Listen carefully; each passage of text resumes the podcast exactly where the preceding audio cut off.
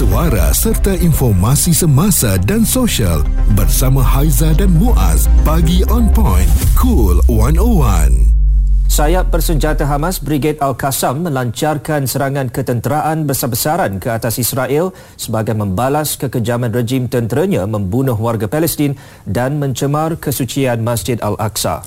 5,000 roket dilancarkan dari Gaza dalam tempoh 20 minit selain pertempuran bersenjata antara kumpulan pejuang Palestin dengan pasukan keselamatan di bandar-bandar sekitar selatan Israel. Konflik Palestin Israel. Ini antara konflik yang tak pernah habis. Bukan baru je berlaku. Memang daripada dulu lagi isu ini daripada kita kecil ya. Sampailah sekarang masih lagi ada. Dan um, kita nak lihat daripada generasi muda sekarang lah Muaz ya. Mm-mm. adakah mereka hanya ikut-ikut saja untuk ada dalam isu ini ataupun mereka benar-benar faham apakah konflik sebenar berlaku antara Palestin dan juga Israel? Ini satu konflik yang memang memang berpanjangan dalam sejarah ya. Ianya tidak pernah habis dengan uh, kalau kita lihat sekarang ni Israel mengisytiharkan perang ke atas semenanjung Gaza selepas serangan yang tidak pernah berlaku sebelum ini oleh kumpulan Hamas ya. Pada hari Sabtu lalu yang membuka mata dunia dan sekaligus tertumpu dengan apa yang berlaku. Ya. pejuang Hamas telah uh, dikabarkan ya uh, membunuh lebih daripada 800 orang Israel dalam serangan ke atas beberapa bandar di selatan Israel. Dan sebagai tindak balas Israel telah melancarkan kemping pengumuman uh, di semenanjung Gaza yang telah pun membunuh lebih ratusan uh, rakyat Palestin. Dan sekarang ini lebih uh, mengecewakan kita lebih membuatkan kita marah apabila semua bekalan elektrik air ya telah pun diputuskan. Ya ini benda asas ya. Um, dan sebenarnya kalau Muaz kata tadi tu beratus-ratus sebenarnya dah meragut puluhan ribu nyawa dan menyebabkan berjuta-juta orang kehilangan tempat tinggal. Dan ini berakar umbi ya dalam tindakan penjajah yang dilakukan. Lebih lebih daripada dah berapa tahun lah sebenarnya. Dan kalau kita lihat juga dalam industri uh, hiburan Muaz um, antara artis-artis yang um, terkena kecaman ya uh, kalau kita tengok antaranya inter- international artis yang kena bash Justin Bieber uh, The Rock tak kurang juga dalam negara kita artis dalam negara kita um, ialah kalau tersilap cakap mm-hmm. ini antara perkara yang memang mengundang kecaman daripada netizen. Betul. Sebenarnya ramai ramai yang memang semua sedia maklumlah dengan penjajahan daripada Israel yang mengambil tanah-tanah Palestin. Ini penjajahan secara haram mm-hmm. membuat uh, perumahan mereka ya uh, sejak dari dulu lagi berabad uh, menyebabkan lama kelamaan ya uh, penduduk di sana rasa tertekan dan ini adalah salah satu tindakan untuk memberitahu kepada dunia bahawa tanah di Palestin ini telah pun diambil sedikit demi sedikit. Dan oleh kerana itu selama beberapa dekad ini mungkin um, teknologi ataupun caranya sedikit berbeza berbeza. Tetapi kita semua sedia maklum bahawa Israel mengatakan bahawa apa yang berlaku ini adalah satu tindakan yang sangat tidak patut dan oleh kerana itu mereka uh, mengerahkan um, ketenteraan sepenuhnya disokong oleh beberapa negara barat. Mm-hmm. dan kali ini um, kalau kita lihat dengan gabungan daripada media sosial menyebabkan banyak berita-berita yang tidak sahih berita-berita yang tidak benar telah pun disebarkan dan secara tak langsung menjadikan konflik ini lebih sukar ya. Ada yang menyokong Palestin, ada yang menyokong Israel masing-masing um, yalah ada pandangan yang tersendiri mengenai pembunuhan dan juga kematian yang melibatkan kanak-kanak kecil dan juga wanita. Betul. Perbualan menyeluruh bersama Haiza dan Muaz.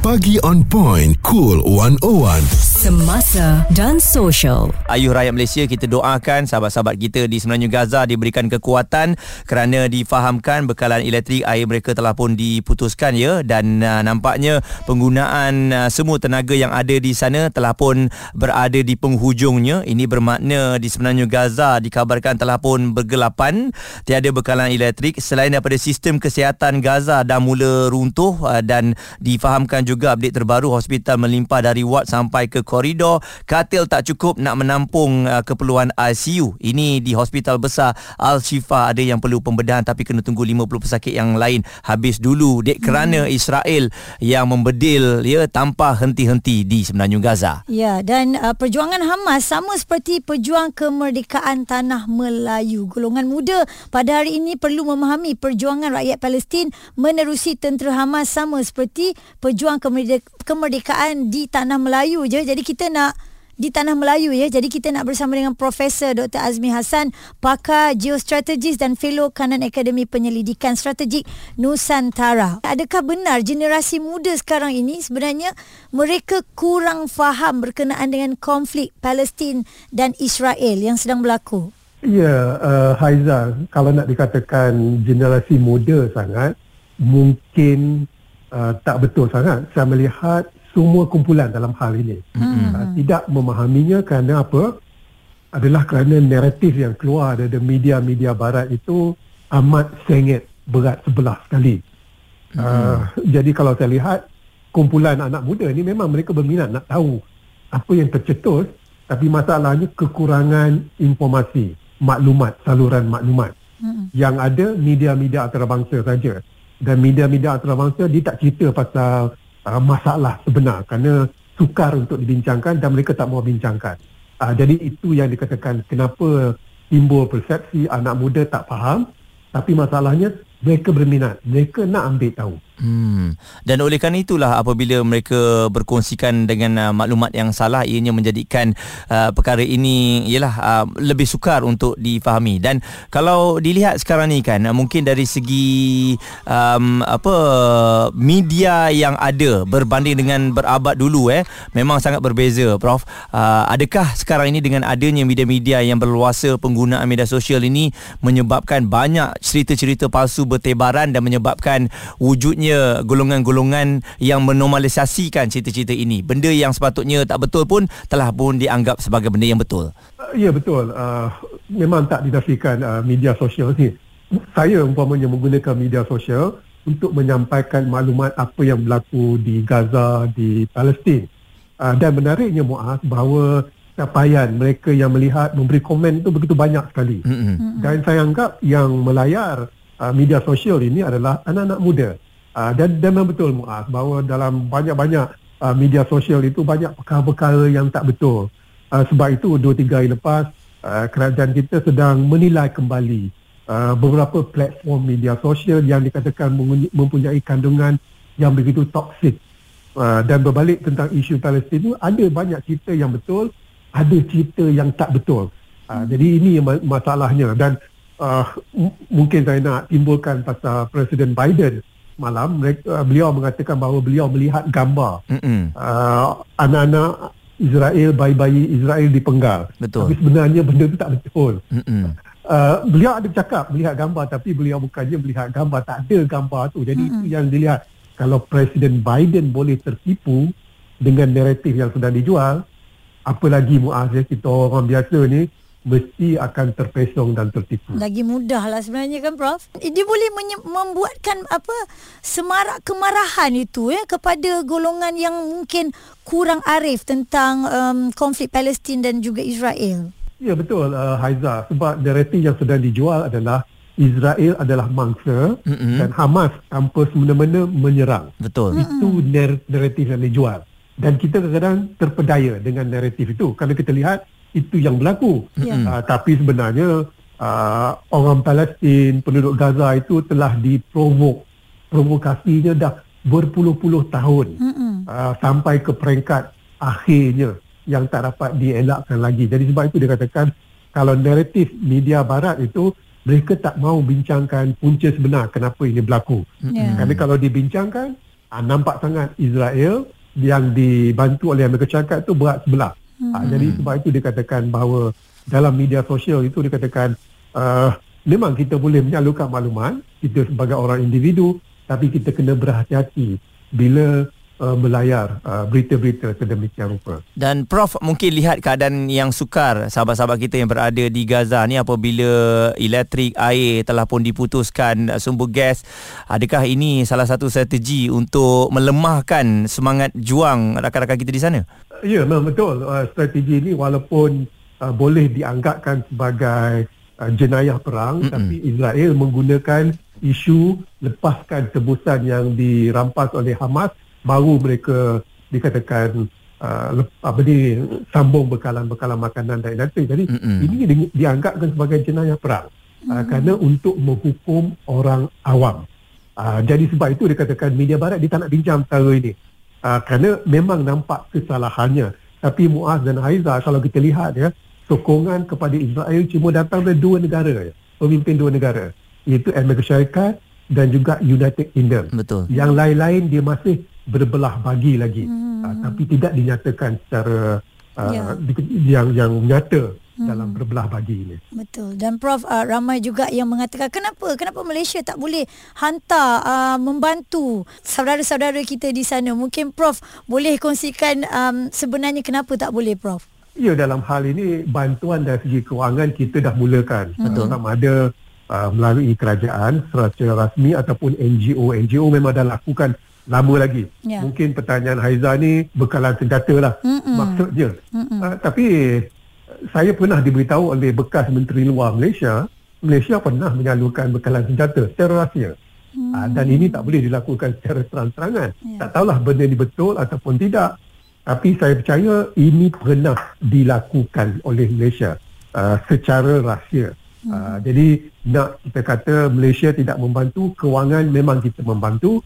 Tetapi daripada bekalan senjata Haiza, ianya mungkin dilakukan secara rahsia. Bukan sekarang, tapi sebelum-sebelum ini. Itu dia Profesor Dr. Azmi Hassan, pakar geostrategis dan fellow kanan Akademi Penyelidikan Strategik Nusantara. Mungkin sedikit sebanyak anda yang mendengar um, yang kurang faham apa yang berlaku, Mm-mm. ada sedikit input di situ ya. Responsif menyeluruh tentang isu semasa dan sosial. Pagi on point bersama Haiza dan Muaz. di Cool 101. Konflik yang berlaku ya antara Palestin dan juga Israel. Apa yang kita lihat mungkin di antara kita yang tidak terlalu mengetahui apakah sebenarnya yang berlaku. Mungkin anda nak juga masuk dalam cerita ni kan tetapi kadang-kadang menyebarkan berita-berita yang kurang pasti di dalam media sosial. Ini yang paling kita takut sekali. Dan uh, sebenarnya doa kita juga pentinglah ya mengiringi sahabat-sahabat kita yang berada di sana. Walaupun mungkin kita tak boleh nak berada di sana tetapi doa-doa kita ni saya yakin dapat memberikan kekuatan agar mereka terus bersta- uh, bertahan uh, di Gaza. Mm-mm. Dan bila Muaz kata apa rakyat Malaysia dan orang Islam sebenarnya boleh bantu kepada um, sahabat-sahabat dan saudara-saudara kita di sana, Mm-mm. ini dikongsikan oleh Nana Mahzan yang mana beliau menemu bual sendiri Bro Muaz daripada Palestinian Cultural Organisation. Apa rakyat Malaysia boleh lakukan?